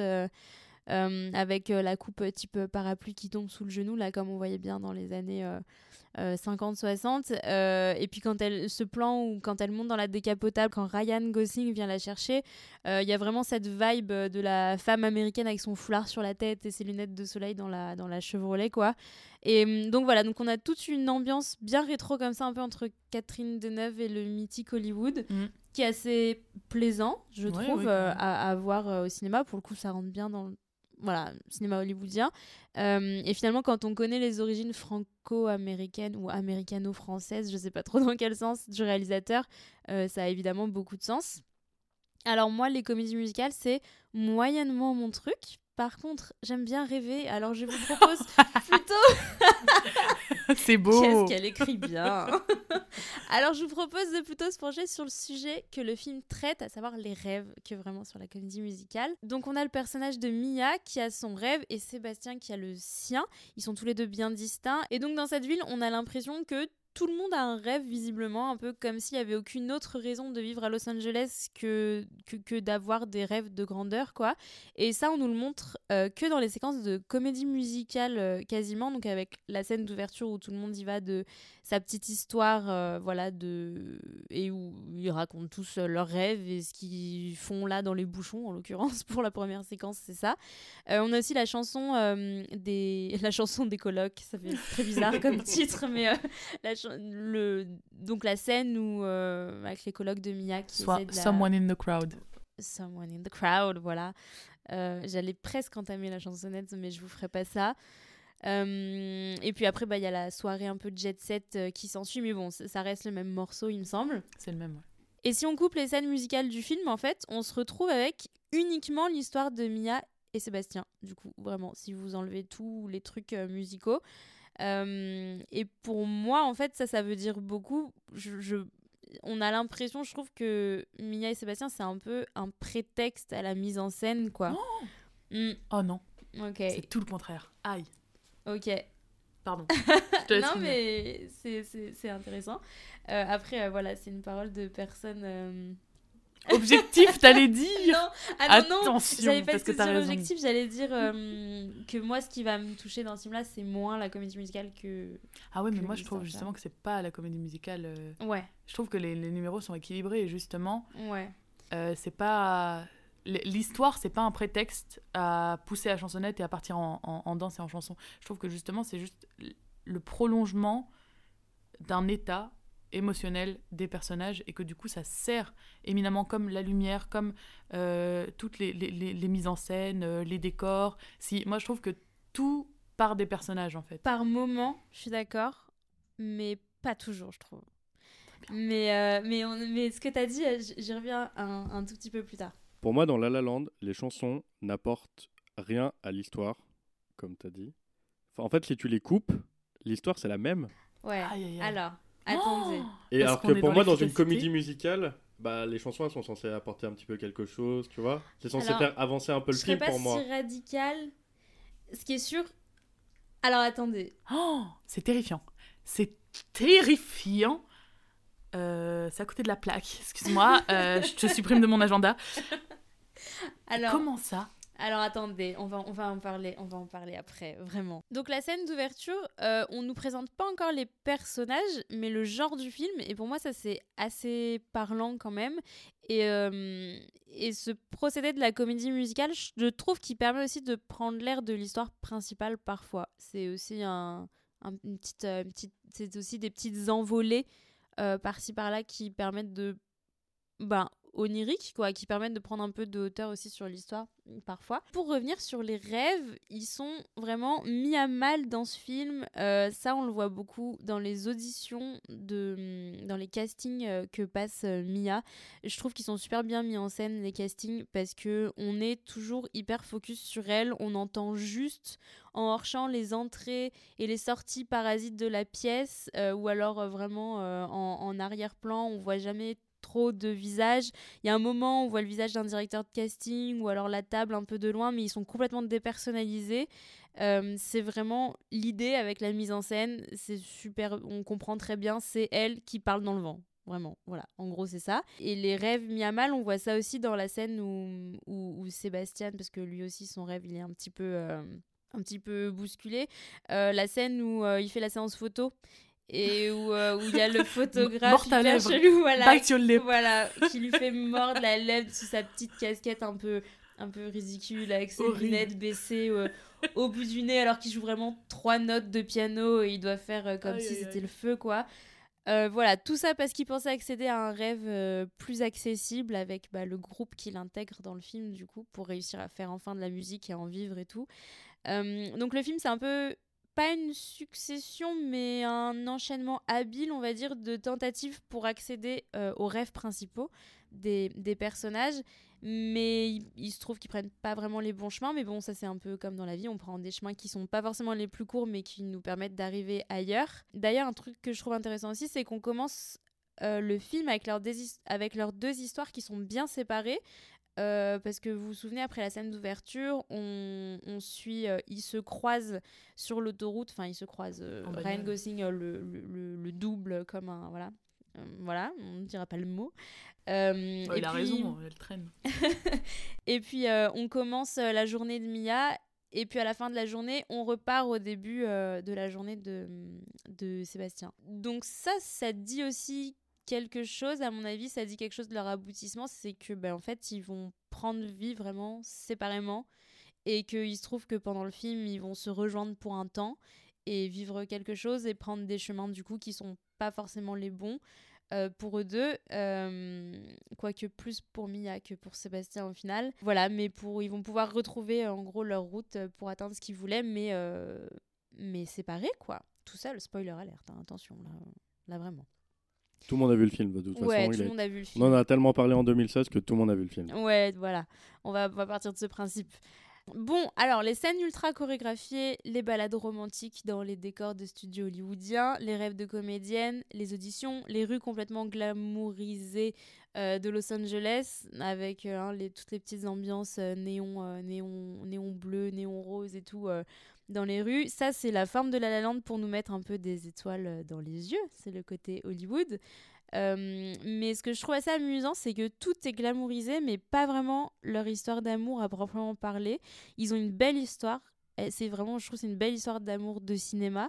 Euh, mais elle n'est pas surglamourisée euh, du tout à la hollywoodienne justement quoi elle n'est pas surjouée on n'est pas dans la surenchère du couple Gaulle qui rit aux éclats ensemble comme on voit souvent bah, dans les comédies romantiques ou même dans les films américains plus généralement hein. Euh, quand il s'agit de nous montrer un beau couple, euh, vous savez, est-ce que vous voyez tous comme moi cette scène à moitié habillée dans le lit, euh, à la limite de la bataille de Polochon parce que ah, ils rigolent trop, ils ont ah vraiment une trop trop belle la Complicité. La complicité. voilà. là, on n'a pas ça. C'est juste une belle histoire qui est, qui est simple quand on regarde. C'est une histoire qui est très simple mais qui n'est pas simpliste. C'est un mot important, simple, je pense. Parce que c'est un film de gens normaux. C'est un film de gens simple. C'est pas un film de chanteurs et de danseurs, c'est un film de deux personnes qui ont des rêves. Une qui a beaucoup de talent, voilà. a priori. Deux, qui, deux personnes qui ont des rêves simples, en fait, au final, mais qui sont pas simples à. Comment, comment, comment je peux dire? Réaliser. Voilà, à réaliser. Mais en fait, à la base, c'est un film de, de, deux personnes lambda, quoi. Ouais. C'est pour ça qu'ils chantent pas spécialement. Euh, ouais ultra giga méga euh, Maria Carré. Ouais, ça c'est chouette aussi. Et que non plus ils partent pas en, pirouette et en, mm. et, voilà, et en surenchère de, de, de danse. C'est aussi voulu par Damien Chazelle. Euh, je vous livre mes anecdotes au fur et à mesure, il y en aura moins pour tout à l'heure. En fait, il a fait exprès de laisser dans le montage final des moments où il y a des erreurs de danse, des erreurs de voix, parce qu'il dit, en fait, ces gens-là, ils ont un rêve, c'est de, devenir euh, comédien ou grand musicien qui a un cabaret, mais c'est pas des professionnels en fait. Et du coup, il a fait un petit peu exprès. Moi, je pense qu'il n'avait pas assez de temps pour tourner des trucs et que du coup, il a été obligé de faire ça. Est-ce que tu parles de la scène de claquette où il avait 6 minutes de golden hour pour tourner euh, Oui, par exemple. Oui, mais moi je trouve que non, parce que l'intention, peut-être que ça, que ça a joué, mais tout à l'heure tu parlais de SOS Fantôme. Ils ont gardé plein de plans et tout qui sont iconiques et plein de trucs genre fait un petit peu à la va-vite. Et finalement, ça fait un peu le charme du film. Là, peut-être qu'il y a eu des problèmes de temps, mais l'intention première, elle reste quand même, Ouais, euh, le elle reste quand même béton. C'est c'est quand même, c'est des gens euh, normaux, c'est pas des, des chanteurs, c'est pas des danseurs. Et il aurait pu choisir d'autres acteurs, même Non, si. mais après, meilleure excuse du monde, je suis d'accord. Hein. Mais, Ah euh, non, je sais pas. Ah carrément. Ah, moi, je pas que c'est Non, non, moi je c'est pense que c'était dans ses intentions et qu'après, effectivement, bon, euh, euh, manque de, de, de temps si tu le Non, dis. mais clairement, euh, c'était voulu. Je pense voilà, pas que Damien Chalil il laisse les choses au hasard. À mon avis, Damien c'est pas du Chapelle. tout. euh, Damien Chapelle. Alléluia. Oui, non, je pense que c'est quand même. euh, Ouais. Alors, je il- trouve que ça apporte de, de- Ouais. un peu, un peu d'humain, quoi, ça- un peu d'organique. euh, oui, carrément, dans avec ce tout ce qu'il fait. Et puis il y a aussi donc simple, mais donc du coup pas simpliste du tout pour autant. Et là, bah, ça rejoint un peu ce que tu dis. Je trouve que c'est un bel équilibre euh, qu'il a trouvé. Euh, parce que le genre dans lequel il choisit d'inscrire son film implique quand même une forme euh, hyper lourde, la comédie musicale, surchargée en tout, en fait. Et du coup, il choisit de nous raconter bah, une histoire simple. Et je pense que c'était peut-être un moyen pour lui de pouvoir ne faire aucune concession formelle, du coup. Et euh, pour moi, c'est un équilibre qui fonctionne de ce point de vue-là. Et ce que j'ai trouvé intéressant aussi, c'est un peu ce que tu disais tout à l'heure, c'est qu'on a quand même une grande partie du film sans scène de comédie musicale concrète. Euh, au, au milieu du film, en gros, on a quasiment une heure, euh, j'ai à, à peu près regardé, peut-être même bien une heure, 54,2 minutes. c'est vrai. c'est faux. Non, c'est faux, ok. en tout cas, quasiment une heure au milieu du film. Et en fait, les scènes chantées, elles vont reprendre à l'audition de Mia, donc l'audition qui va changer sa vie, Où elle trouve sa voix. où elle euh, trouve Littéralement. sa voix. Et, et c'est là qu'elle chante en voix de, en voix de coffre, en voix de, comment on dit? En, en coffre, Tête. ouais. Non, non, parce qu'elle est en voix de tête quasi toutes les premières chansons. Et Ah. elle est en belt, comme on dit en anglais, donc en coffre, à l'audition, quand elle trouve sa voix. Je n'avais pas remarqué. Et ben, c'est euh, encore une fois, ça a beaucoup de sens, incroyable. Très fort, il laisse rien au hasard. Voilà. Sauf les claquettes. Sauf les, les Ah, et encore, hein, ils ont taffé les pauvres. D'ailleurs, est-ce qu'elles sont doublées en post-prod, les claquettes, ou est-ce que c'est vraiment pris en... Non, ils ont tout fait. euh, action, film, euh, top. Il Ouais, n'y a pas de, y a pas de doublage. Mais pareil, hein, même euh. euh, quand ils chantent, c'est c'est direct. euh. Si, si, si, il n'y a pas de post-prod. Quand ils chantent, c'est eux qui chantent. C'est C'est pas une mais blague. c'est eux qui chantent, mais dans la scène de où ils reprennent la reprise de City of Stars, oui, mais les autres non. hein. Dans euh, You got the invita- dans Someone in the Crowd, la Non, mais chanson Il y, a des des- colocs, il y a des endroits, c'est c'est impossible. Et, euh, bah, tous les numéros vraiment qui sont dansés, chorégraphiés, etc., etc. Il me semble, et par contre j'ai zéro source. La source c'est t'inquiète, qu'il y a que la reprise de City of Stars qui est chantée, euh, qui est chantée direct quoi. Ouais, ouais. Le reste, quand, même quand t'écoutes, tu sens que c'est bien fini, que c'est bien produit. Ah, il y a que- des choses en plus, c'est pas physiquement possible. euh, Oui, quand c'est sûr, quand t'es en train de faire et quatre, tout, pour- euh, ouais, pirouettes là, deux saltos euh, et que tu dois Et chanter tout ce qui est possible physiquement, c'est eux qui chantent. Directement sur le plateau. Et ça, c'est trop bien. Pareil pour les danses. Et donc du Ryan coup- Gosling sur le pont, c'est lui. Oui, en et du direct. coup, je vous Oh, donne une autre anecdote aussi. Il y avait une doublure piano pour Ryan Gosling Oh. qu'ils ont renvoyé parce que Ryan Gosling était beaucoup trop fort au piano. Ah oui, voilà, oui. il me semblait, ouais. Moi, Ouais. j'avais l'info que c'est lui qui. Et ils lui ont dit Bah écoute, désolé, Ryan, il On est n'a pas plus fort que toi. toi, on n'a pas besoin de toi. Tu n'es qu'une Ah doublure. Il s'est buté euh, Ryan Gosling parce que Damien Chazelle voulait filmer toutes les scènes de piano en one shot. Donc, genre, passer des mains au visage et passer du visage aux mains. Et du coup, il s'est buté pour apprendre et, et il a été exceptionnellement, euh, Ah, exceptionnellement rapide. Quoi. Et pas d'Oscar. Et pas et pas d'Oscar. Oh merde. Alors que l'autre, elle non, a mais pas pris le voilà. piano, a priori. non, elle a pas pris le piano. euh, L'autre. L'autre, des dinks La fille avec les grands yeux. avec les gros yeux. Où est-ce où est-ce que je vais couper ça, moi? En tout cas, reprendre euh, à l'audition qui va lui, où elle va trouver sa voix du coup, euh, ça a du sens évidemment. Et euh, on n'a pas eu de séquence chantée depuis longtemps et du coup, forcément, elle est encore plus impactante. Et pour moi, je pense, euh, la vraie modernité qu'il apporte au genre de la comédie musicale, du coup, elle est vraiment cristallisée dans cette séquence-là. Euh, parce que c'est très simple. Alors, non pas qu'on n'a jamais fait de séquence simple dans des comédies musicales, mais là, vraiment, tout est sobre euh, jusqu'à sa, fa- sa façon de chanter, en fait. Je trouve qu'il commence dans un souffle et qui finit dans un souffle aussi, avec, euh, avec une petite note de, voix cassée. Et même quand elle pousse un peu plus sa voix, ça reste assez soft. On n'est pas, comme tu disais, dans les, dans les Maria Carey et tout. Ça reste un peu euh, à, à- à taille humaine, quoi. Enfin, je sais pas comment dire, ça reste. C'est- euh, clair, en fait, c'est Ouais. linéaire. Y a et, puis pas ça, de- et puis ça reste un peu réaliste, Oui. tu vois, quand Ouais. même. On n'est pas. Enfin voilà. Parce que ouais, le plus important, c'est son quoi. histoire et c'est pas euh, Voilà. ce qu'elle livre. Exactement. Et du coup, pour moi, ça, c'est moderne parce qu'en plus, ça montre la fragilité aussi et ça enlève un peu le côté juste grand spectacle. Ça fait de La La Land, du coup, un film euh, essai, en fait. Peut-être essai, ah, je sais pas, grand mot quand même. Mhm. Mais en tout cas, euh, pas que full hollywoodien, grande comédie musicale, selon moi. Plus sincère, du coup, tu opposerais Hollywood Plus- euh, et sincérité? Genre, c'est Mm. moins artificiel. Ouais, Que les films de studio, plus Authenticité un peu, je dirais. Euh, moi, je pense que la modernité, euh, comme tu dis, qui la porte, ou qui, je crois pas, que, je sais pas si c'était son ambition de moderniser le genre de la comédie musicale, parce que c'est quand même euh, pompeux, prétentieux de dingue. Je sais pas si c'est ça, ou si c'est de faire une comédie musicale moderne. De faire une comédie musicale Voilà. moderne, pas Ce de qui- moderniser. La terminologie est très importante, si je peux me permettre, puisque bah, il y arrive en faisant justement, Ouais. en tournant en décor naturel, en faisant des, des- des prises moins parfaites, en limitant la pause synchro. Mm. Et moi, je trouve que et ça en passe s'offrant des séquences plus soft aussi, Voilà. je trouve, euh, qu'on ne, qu'on, qui, qui sont pas dans la tradition du vieil Hollywood, quoi. De vraiment, respiration. avec, euh, voilà. Euh, donc en gros, pour moi, la mise en scène, elle fonctionne de A à Z. La mise en scène, il n'y a rien à dire en fait. Elle Ouais, fonctionne, elle, elle, elle, elle, elle est, comment dire, elle répond à tous les paris euh, qu'il a pris, quoi.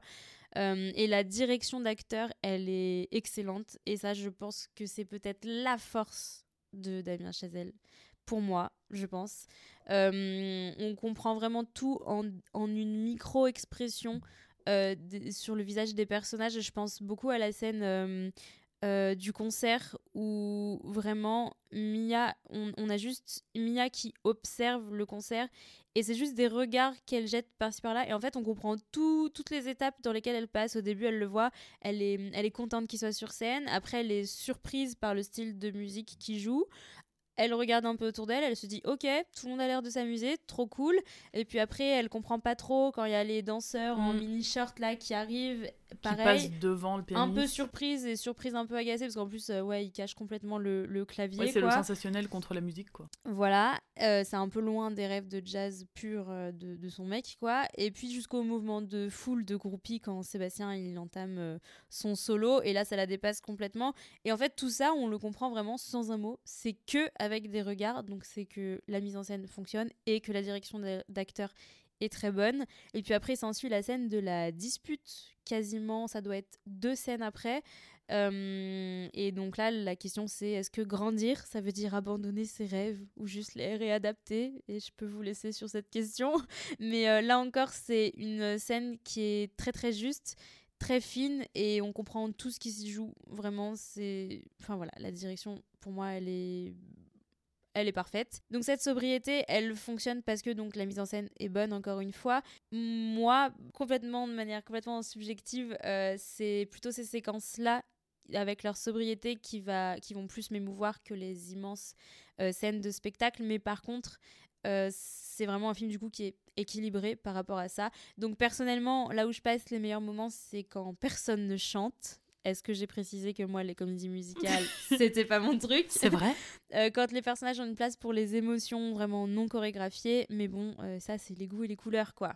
Et ben moi je trouve justement que comme tu dis c'est un film euh, surtout sur les rêves Ouais. et que les numéros si je peux appeler ça comme ça Ouais. les numéros ils sont bien placés parce que et, et même avec l'étalonnage etc c'est plus coloré c'est plus dansant c'est plus chantant quand leurs rêves ils sont encore jeunes et naïfs Ouais. et quand leurs rêves ils sont encore euh, euh, encore tout frais qui sont pas sont pas pris une grosse claque de réalité Ouais, encore et, et ça évolue. Et plus euh, il s'ancre dans notre réel, moins ça chante. Ouais. Et moins c'est coloré. L'étalonnage Mm. devient un peu plus bleuté, un peu moins saturé. Et ça fait un peu comme dans 500 jours ensemble. Je sais pas si vous voyez le, le film. Avec euh, Joseph Gordon-Levitt et, euh, et comment elle s'appelle? Comment elle s'appelle? Zoé Deschanel. Ah. Euh, et ben, tu suis le, le pélo qui tombe amoureux d'une meuf, et pour la faire très courte, hein, et à un moment, il est amoureux et du coup, il voit tout de son propre euh, prisme. Et à un moment, il y a un numéro de chant, de danse, avec de l'animation et tout. Et c'est euh, et c'est vraiment en fait son subjectif qui déborde sur euh, le corps du film. Mm. Et j'ai l'impression que c'est ça, du coup, là, les numéros chantés, les numéros dansés, c'est des choses que tu peux pas exprimer. Ou que tu peux moins exprimer euh, en parlant. Pas pareil, en tout cas. Pas pareil. Ouais. Donc La La Land, c'est un film euh, purement hollywoodien pour moi. Il y a deux méga stars dedans. Ça se passe à Los Angeles, à Hollywood. Euh, il y a... C'est un film qui, en dehors de la diégèse, a été beaucoup récompensé. Tout est bien, tout est beau. C'est un film hollywoodien. Mais qu'est-ce que ça veut dire hollywoodien? Hollywoodien, selon le petit Robert, c'est qui rappelle le luxe d'Hollywood. Et pour moi, il y a un décalage en fait entre la situation des personnages et Hollywood. Hollywood, on voit des paillettes, on voit que tout brille, tout est beau. Sauf que eux, ils ont pas de thunes, c'est la galère. Mais ça, on le montre jamais. Ouais. Si, si. Ah, Moi, je. Et, et vite fait. pardon, je te coupe. Je trouve que, en tout cas, Damien Chazelle a dit que l'objectif, après je sais pas s'il l'a réussi à vos yeux, c'était de montrer justement cette ville à double tranchant euh, qu'est Los Angeles, où tout est possible et en même temps, tout n'est pas possible pour tout le monde. Il faut quand même avoir beaucoup Mm. de chance. Et là, c'est quand même vachement glamourisé, on est d'accord, et on voit pas la hesse. Non. On voit pas la galère de ouf. On en entend parler en mode ah elle bosse dans un café mais elle galère Ouais. pas de dingue. Non, Elle le- a un super méga giga appart avec quatre autres euh, Ouais. bombas. Et lui, euh, sa sœur paye ses factures et Mais son appart est stylé aussi. il a toujours sa petite chemise bien repassée. Je veux dire, ouais voilà. Il évoque que c'est pas facile et surtout pas facile professionnellement. Et je pense que oui, au niveau pécunier, euh, c'est pas assez mis en avant. Et le fait que la ville soit dangereuse, sale, euh, Le ça non plus. seul moment où Ouais. on comprend que la ville est dangereuse, pour moi, c'est au début avec l'embouteillage. On comprend qu'en fait, c'est pas si beau que ça, euh, Los Angeles. Ouais, vite fait. C'est plus que c'est Ouais. hyper Ouais. réputé, les bouchons de C'est ça. Et en plus. Et Pour moi, il y a encore, des- après, ça part vite en. Ouais. Il y a des réalisateurs qui ont montré vraiment dans cette ville que tout n'était pas super beau. Oui. Euh, Il y, a des- y a un super article dans le cahier du cinéma dans avril 2023. Je vous invite à aller Ah. lire, c'est méga intéressant. Et du coup, moi, ça me posait souci un petit peu ce décalage entre le luxe d'Hollywood, eux qui sont dans la galère, parce que pour moi, on ne voit pas du tout que c'est la galère pour eux. hein. Non. Tu sais, Non. c'est un petit peu comme dans ces sitcoms où en fait, euh, Oui. ils sont médecins. Bah, Friends, et quoi. ils vivent dans des trucs incroyables. Ouais, et, euh, Ils sont pas médecins en plus dans Friends. hein, Non, mais-. Oui, ils vivent dans des trucs incroyables, où- mais, où- euh, où- ouais, ouais, ils ont des modes de vie, Ouais. enfin, ils ont des modes de vie de ouf, alors qu'ils ont des tafs random, C'est mais les qu'on les voit codes, jamais hein. travailler, quoi. C'est les codes. Oui, c'est ça. Bien sûr, à ce moment, moi, je regarde Modern Family, ils ont tous des tafs de ouf. Ouais. Enfin, Mais ils ils sont Bon, il y en a un qui est agent immobilier, donc. euh, agent immobilier, enfin patron, les, les gars ne travaillent jamais et en fait ils Ouais, sont tous ça- blindés. Oh, si, Phil, il travaille tout le temps. Mais ils vendent rien. Phil, non, il est c'est vrai souvent. qu'on le voit jamais vendre des Mais si, il est toujours en galère, euh, en galère dans ses maisons, dans ses, il fait des petits gâteaux pour ses, ses portes ouvertes et tout. Claire, elle travaille pour son daron, donc ça, on voit euh, Nepo Baby. Mais, mais je trouve que t'as raison, il y a cette vibe aussi de. Pour moi, on les voit pas galérer. On les voit Non. galérer euh, Non, mais je suis euh, euh, émotionnellement. Avec Oui, les mais ça, oui. Et tout, qu'elle se bat et tout. Mais c'est sûr que. En même temps, euh, excusez-moi, c'est pas un film euh, sur les travers de Los Angeles, c'est pas euh, un J'ai pas complément fini du d'enquête. coup, parce que du coup j'avais fini par dire, je sais que c'est une comédie musicale romantique, tout, tout est beau, mais quand même tout n'est pas toujours beau, surtout quand on veut intégrer un film dans la vraie vie, comme Damien Chazelle voulait faire. Et pour moi, c'est ce défaut-là de La La Land qui fait que ce n'est pas ce grand film si acclamé. C'est tout pour Je moi. crois pas qu'il voulait ancrer ce film, que c'était son objectif premier d'ancrer le film dans la vraie vie. Je pense qu'il voulait juste faire des vrais, des, des gens normaux et pas genre euh, le gens, portrait de l'américain moyen qui habite à Los Angeles, la, vie la ville dangereuse et tout. Je pense juste qu'il voulait faire des gens simples et pas un film de, de société et, et un film qui dénonce. Non, Ouais, mais ça, 100%, c'est mais je reprends ces mots quand il dit reprendre les éléments des comédies musicales de l'âge d'or. Ça, Mhm. ok, mais les ancrer dans la vie réelle.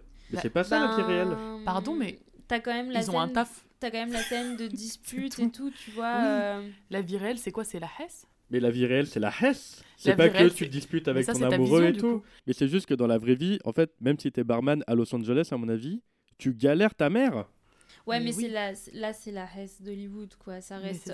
c'est euh, comme tu dis, oui, ça, ça reste hollywoodien. Et oui. puis pour équilibrer, genre tu fais un, un milkshake euh, fraise-banane. Ça va pas avoir que le goût de la banane ou que le goût de la fraise, ça va, va avoir le goût des deux. C'est un, c'est un, un entre-deux qu'il a trouvé. Moi je trouve que c'est assez bien fait, même si ça tire plus du côté euh, romancé. Oui. Pour moi, il a plus le goût de la vanille que de Oui. la fraise. Bien sûr, euh, c'était banane, mais pas de souci. Ah. Et pourtant, la banane, euh, t'en mets un petit bout, ça te bousille tout ce que tu prépares. Mais bref. Oui, y a, ça, ça tire plus d'un côté que de l'autre, mais parce qu'il y a des codes de base. La boîte, c'est la comédie musicale. euh, la, la boîte, c'est Hollywood. Et après, le papier peint dessus et la peinture, bon, bah, il a tenté ce qu'il a pu, mais, euh, mais, mais Ouais, moi je trouve ça dommage du coup de vouloir intégrer un film dans la vie, enfin une comédie musicale dans sa vie sans intégrer cette, euh, cette valeur euh, sociale. euh, je trouve ça un peu dommage et pour moi c'est là-dessus, sur le fait qu'il est passé à côté. moi, je pense que Je pense justement. que c'était pas forcément Ouais. son but. Moi, je Non, pense bah, que après, selon son but, c'est réussi. Mais après, euh, moi, pour être plus cliente, ouais, j'aurais peut-être voulu un peu plus. Ouais, faut de- pas vouloir le beurre, l'argent du beurre et les fesses de la crémière. Je veux Bah, dire, à un en fait, quand ton film il est multi-récompensé, il faut qu'il soit excellent et pour moi il ne mérite pas tout ça. Il n'est pas. donc, attends, donc, pour qu'un film soit multi-récompensé, il faut qu'il soit excellent. Oui. C'est-à-dire, c'est quoi un film excellent? Bah, Un film où la mise en scène est bonne, où les acteurs sont bien dirigés, où l'histoire est bien racontée, qui rentre directement dans, dans l'histoire du cinéma, qui essaie de révolutionner quelques trucs, qui tente des choses au niveau plastique. Moi, je pense que il fait tout ça, son film. Après, c'est pas, c'est peut-être pas le meilleur film de l'histoire du cinéma, mais n'empêche, une comédie musicale comme ça, à, à cette époque, de cette ampleur, et aussi bien ficelée, Avec si peu de c'était pas fait avec si peu de sous.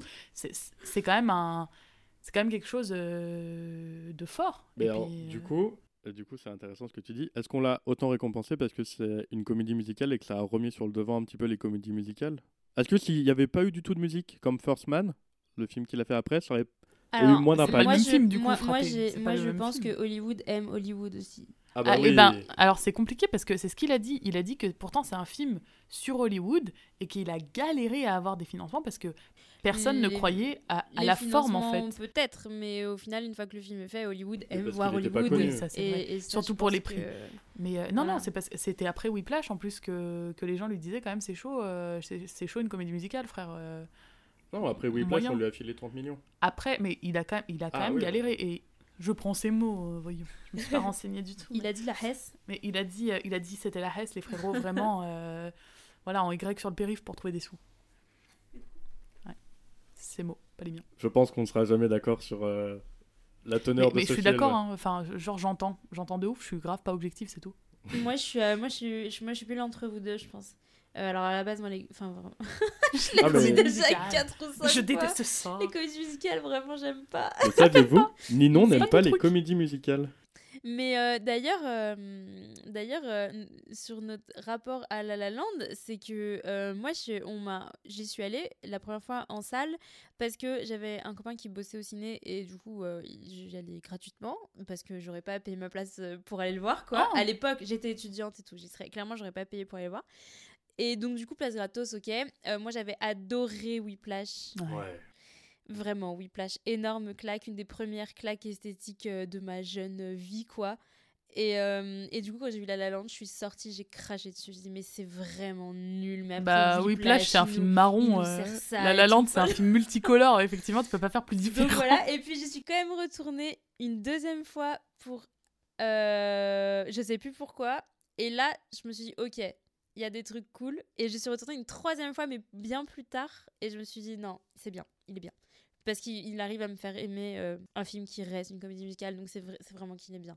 Le, le pari est réussi, moi, je trouve. En vrai, chanter, il y a combien de numéros chantés Il y a, Il y a cinq euh, chansons, Another. Day of Sun, il y en a pas tant que il ça. y a en fait. Someone Non, in the Crowd, Mm. City of Stars, City of Stars, la reprise, et The One Who Dreams. Ouais. Et c'est tout. Après, Planétarium, c'est Summer Montage, c'est un- c'est c'est musical, enfin c'est Ouais. genre juste de l'instru. Planétarium que j'adore, pareil, c'est que de l'instru et Mm. c'est très bien comme ça parce que s'ils étaient là à chanter Ouais. Tu me fais voler dans les airs, mon cœur s'envole quand je te vois, bah, c'est bon, on en a marre. Moi, je trouve que c'est- c'est bien équilibré quand même. Et votre scène préférée, c'est quoi? Thèmes musicaux du Le film. générique de fin? Ah non Non, je rigole, je suis un peu dur. Ma scène préférée euh, Ah, la scène préférée. Franchement, Ouais, l'ouverture. le. L'ouverture? L'ouverture?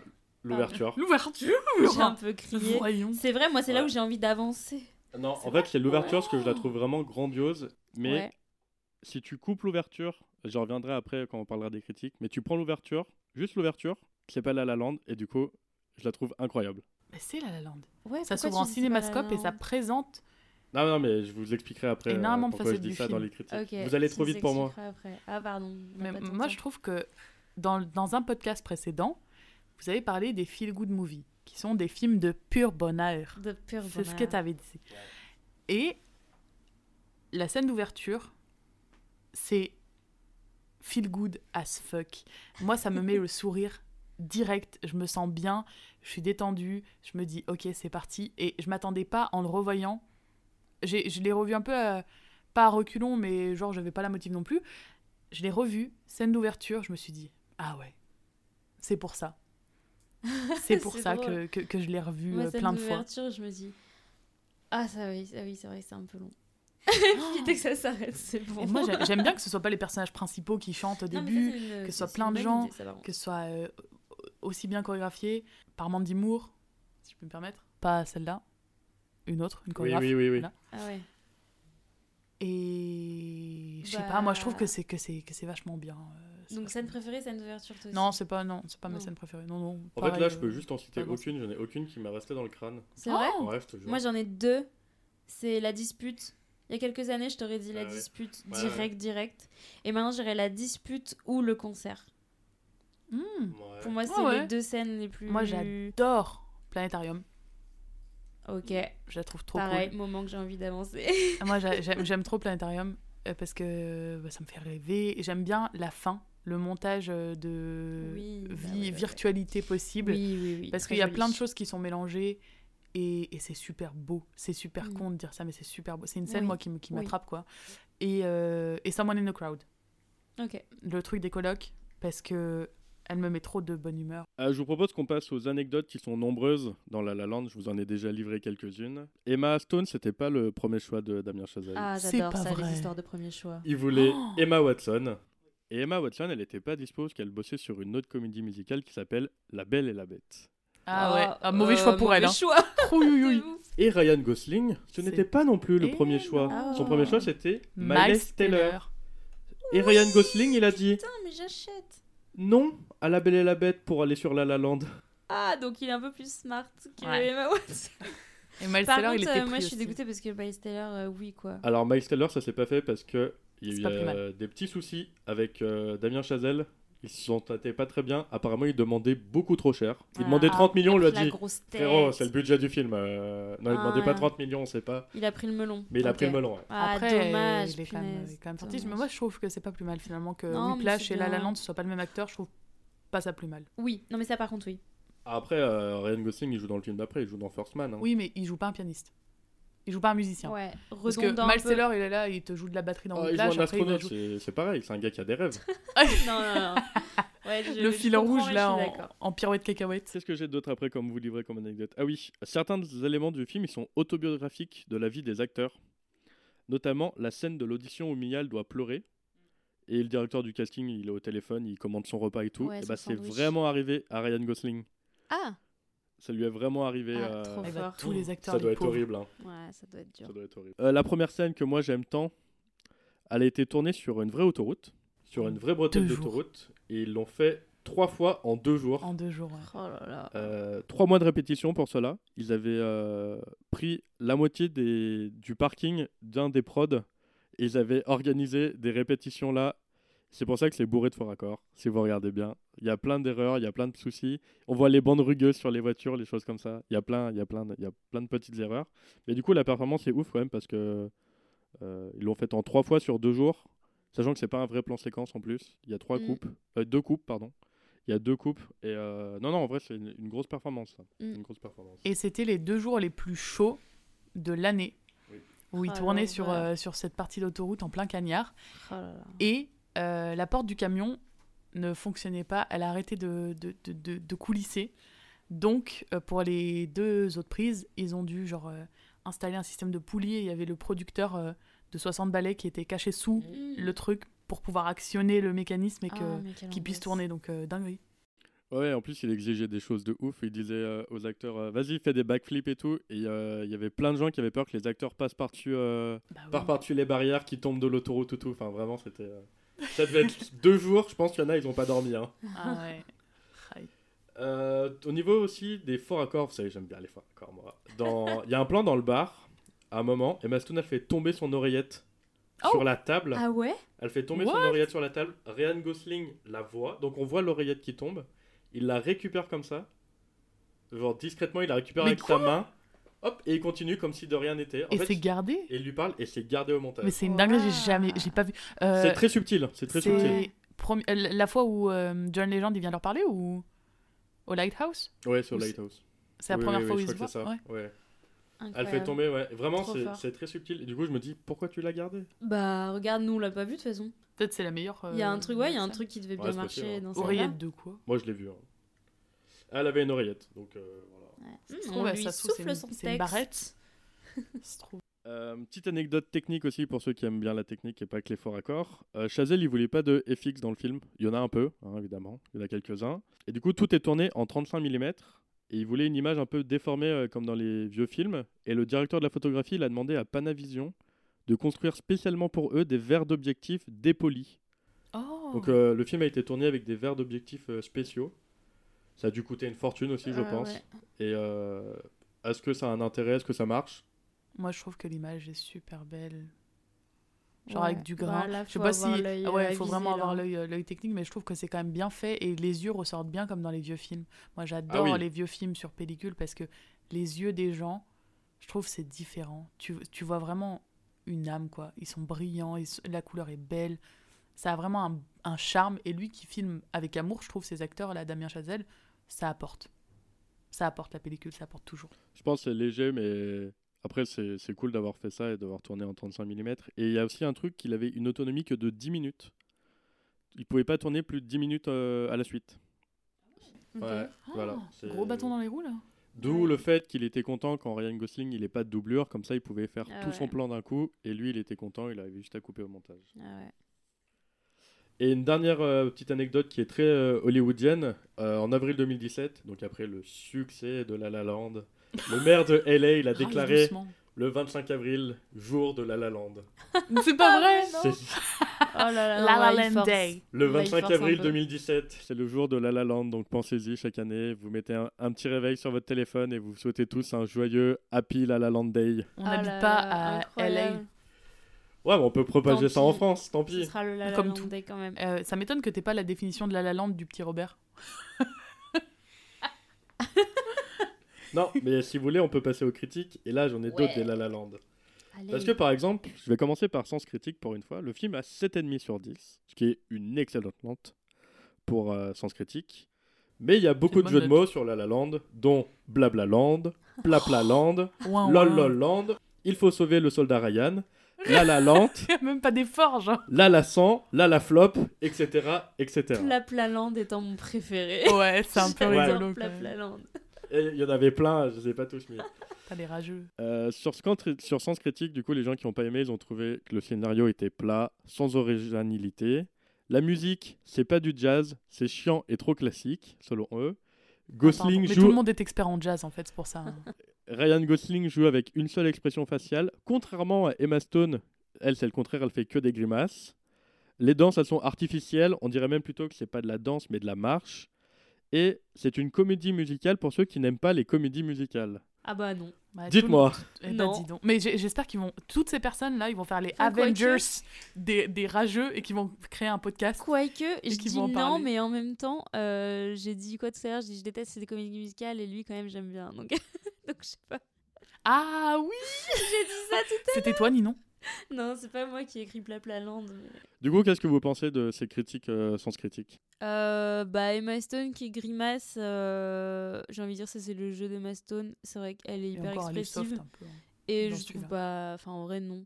Elle est, ouais, elle est soft par rapport à quand tu, les vois, quand tu la vois en interview et tout. Enfin, voilà, juste c'est une meuf avec un visage hyper expressif. Donc euh, là, j'ai envie de dire, euh, c'est juste que t'aimes pas Emma Stone. Donc euh, c'est on s'en fout, c'est pas, un- c'est pas une critique. Euh, et Ryan Gosling, euh, sa seule expression, non. Après, moi, il est vrai que Ryan Gosling, j'ai une petite distance avec lui parce que je le trouve toujours très froid Oui, très mais très froid. il a mais moi, j'ai en plus, moi, normalement, j'aime bien ça. J'arrive pas à adhérer totalement. Il me laisse pas à l'aimer, quoi. Tu vois, il fera un bon Ken, tu veux dire. Il ferait un super bon Oh là Ken. là. Mais euh, franchement, moi je trouve que je trouve que dans enfin dans La La Land, Emma Stone et Ryan Gosling, ils sont subtils dans leur jeu, Oui. mais que ça moi je trouve que Ryan Gosling justement, il, a- il apporte un côté comique quand même, ce qu'on n'attend oui pas de lui dans Oui. la scène de de la Dans fête plusieurs, ouais, la au fête. printemps quand elle demande Iran, Iran. Je trouve que c'est super drôle. Non, Genre, euh, ça- ces expressions, elles, elles changent et il n'y a pas besoin de faire du Looney Tunes pour qu'on comprenne qu'il est ennuyé ou que. euh, Ouais. Moi, je trouve vraiment que c'est juste équilibré et Non, que peut-être euh, on n'a pas l'habitude de voir ça dans les comédies musicales puisque ça c'est héritier du théâtre et que du coup, souvent, c'est un peu plus too much. Pompeux. Voilà. Après, si tu veux regarder une autre comédie musicale, tu regardes autre chose et tu dégages de sens critique. J'en- j'en- J'enlève ça, je retire. Désolé Valentin, parce que je sais que c'est toi qui as écrit ces critiques.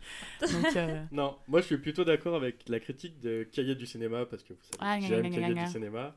Donc c'est la critique de janvier 2017 et pour une fois ils ont plutôt bien aimé le film. Oh Étonnant de leur part. Étonnant Mais- de leur part. Il y a des mais, évidemment, il y a toujours des mais parce Ah oui. que le film n'est pas parfait. Euh, un peu dommage de commencer par des gens qui chantent que l'on ne reverra jamais. Oh, ça c'est la pi- c'est le pire truc à dire, Non, franchement. Pas, Ils pas sont dommage. nuls. Pas Bon, dommage. voilà, c'est dommage. Désolé pour le monsieur, mais qui a écrit. non, on n'est pas d'accord. Ah non. Moi je suis un peu d'accord. vide, c'est Euh, Ah naze. ouais moi, je- J'avoue. Oh non, moi j'aurais bien aimé revoir la fille qui chante sur sa voiture. Est-ce qu'elle a réussi? On s'en fout. Ouais. C'est la, c'est la scène d'introduction. Elle sert juste à te montrer quel film ça va être et à ce bases. que la première chanson ce soit pas les colocs parce que sinon ça fait vraiment Oui, mais hiatus. si la tu commences scène tu une chanson comme l'enlèves, ça. t'enlèves la scène, c'est le Ah bah film. tu perds. Non. Tu perds parce que justement, imagine ça commence sur You got the invitation. Genre d'un coup tu, tu commences sur les colocs qui chantent. Chelou.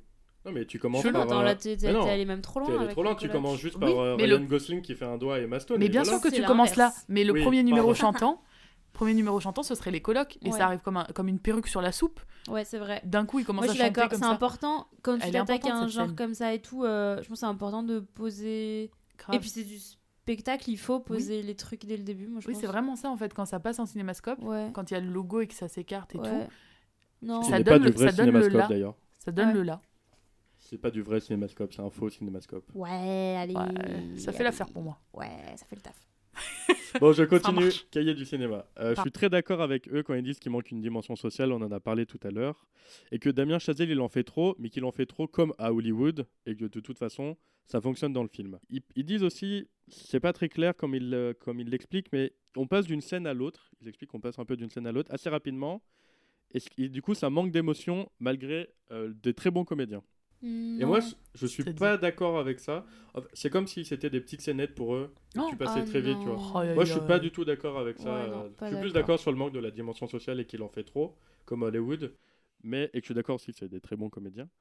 Mais euh, je trouve pas que le film, il en, enfin, on, on passe rapidement et que et ça manque d'émotion. Ça manque d'émotion peut-être. Non, mais j'allais dire l'inverse. C'est vrai que ça va un peu. C'est vrai que ça va. Ça peut aller un peu vite en effet. Elle quitte, ton- elle quitte son job, ça va vite. On n'a pas trop le pourquoi du comment. Elle écrit sa pièce direct. Elle est déjà dans les décors et tout. Mais euh, déjà c'est pas grave d'aller vite, je pense. si Ça fait comme les sert. montages de Rocky euh, où ils s'entraînent. Ouais, ça, ça va pas. Ça va pas trop vite pour eux, ça. C'est un, un Euh, montage. par contre, manque d'émotion, je suis pas d'accord. Moi, franchement, je, sur la, la fin, je trouve ça très fort, hein, franchement. Moi, je trouve justement, il y a, c'est- il y a une montée. C'est comme euh, l'acteur qui, qui pleure directement. Bah, je suis moins touchée qu'un acteur qui se retient de pleurer pendant toute la scène. Mhm. Faut pas non plus euh, essayer de coller de l'émotion partout et d'essayer de faire ouin ouin tout le monde euh, à la première Ils- scène. en plus, ils auraient pas aimé les cahiers. S'il Oui, y avait grave. eu du ouin ouin tout le Tu Ah non, commences mais à mettre du vibrato dans la voix à toutes les deux secondes Ouais. et euh, à Après, chanter sur le malheur de ta vie, ça va quoi. Ils ont beaucoup aimé Close, euh, qui est le dernier film qui m'a fait euh, pleurer au cinéma. Eh J'étais oui, on, scotché à mon on en a parlé avec Justine On en a euh, parlé, ouais. au précédent podcast d'ailleurs. Voilà pour les critiques de La La Land, qui est quand même un film plutôt aimé par la critique Ouais. et par les gens, qui, qui en fait pas forcément un très bon film, mais qui en fait un film grand. Un film réussi, moi, je pense. Pour moi, c'est un film réussi. Ouais, c'est un film Clairement. réussi, on va pas se mentir. Ouais. Je pense qu'on en a donc fini pour euh, La La Land euh, dans ce podcast. Je vous propose de vous faire la dernière minute qui sera à l'honneur euh, le mois prochain. Un groupe d'individus sont autour d'une voiture, le coffre est ouvert. Sur le plan d'après, deux hommes sont en voiture, le passager caresse un chien. Plan à l'extérieur de la voiture qui prend une route. Fondu au noir avec l'arrière d'un crâne d'un homme qui apparaît dans la pénombre et on retrouve les deux hommes qui étaient dans la voiture et une voix off raconte euh, les problèmes qu'ils ont eus tout le long du film. Plan rapproché sur l'homme qu'on va appeler l'homme 1, puis après l'homme 2, puis le chien. Les plans s'enchaînent avec la même échelle euh, et la voix off continue. Puis il y a un des deux hommes qui va poser une question. La caméra fait alors un 180 degrés et passe derrière les deux hommes. Donc on voit alors le visage de la personne qui est apparue dans la pénombre. Il est en train d'examiner quelque chose avec une loupe et répond alors à cette fameuse question. Après, on a un contre-champ, donc la caméra revient à sa place initiale derrière l'homme de dos, qui lui se retourne et décroche ton téléphone. On a ensuite une succession d'images rapides, ça fait téléphone, taxi, un homme qui boit en contre-plongée, un avion et un passeport avec le tampon The End, musique, générique de fin. Quel est donc ce film? Ah, oui. En vrai, juste avec le montage, enfin la Juste description du montage, Juste la toute fin, Ouais. ouais, c'est trouvable. c'est trouvable. euh, c'est Ouais. trouvable. Si vous l'avez vu, euh, n'hésitez pas à nous dire euh, ce que En commentaire exactement dans les commentaires ce que vous en avez pensé. Euh, merci beaucoup d'être venu, Cindy. J'espère que tu as passé un bon moment avec nous. Oui, un excellent moment. Merci de m'avoir reçu sur ce canapé. On n'est même pas sur des canapés. Il faut savoir qu'on nous offre la coupe de champagne à la sortie. C'est vraiment divin. C'est délicieux.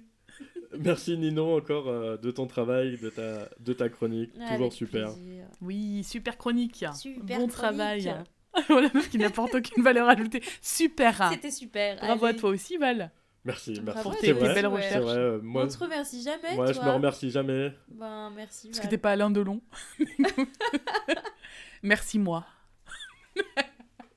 En tout cas, moi je vais vous remercier de nous avoir écoutés et euh, je vous dis à la semaine, non pas à la semaine prochaine, au mois prochain Ah ouais. pour euh, ce fameux film dont je viens de vous parler. Vous pouvez toujours nous retrouver euh, sur Spotify, sur YouTube et sur les autres plateformes qui arrivent euh, bientôt. Je vous souhaite un bon festival du film d'animation à Annecy et on se dit au mois prochain. Ciao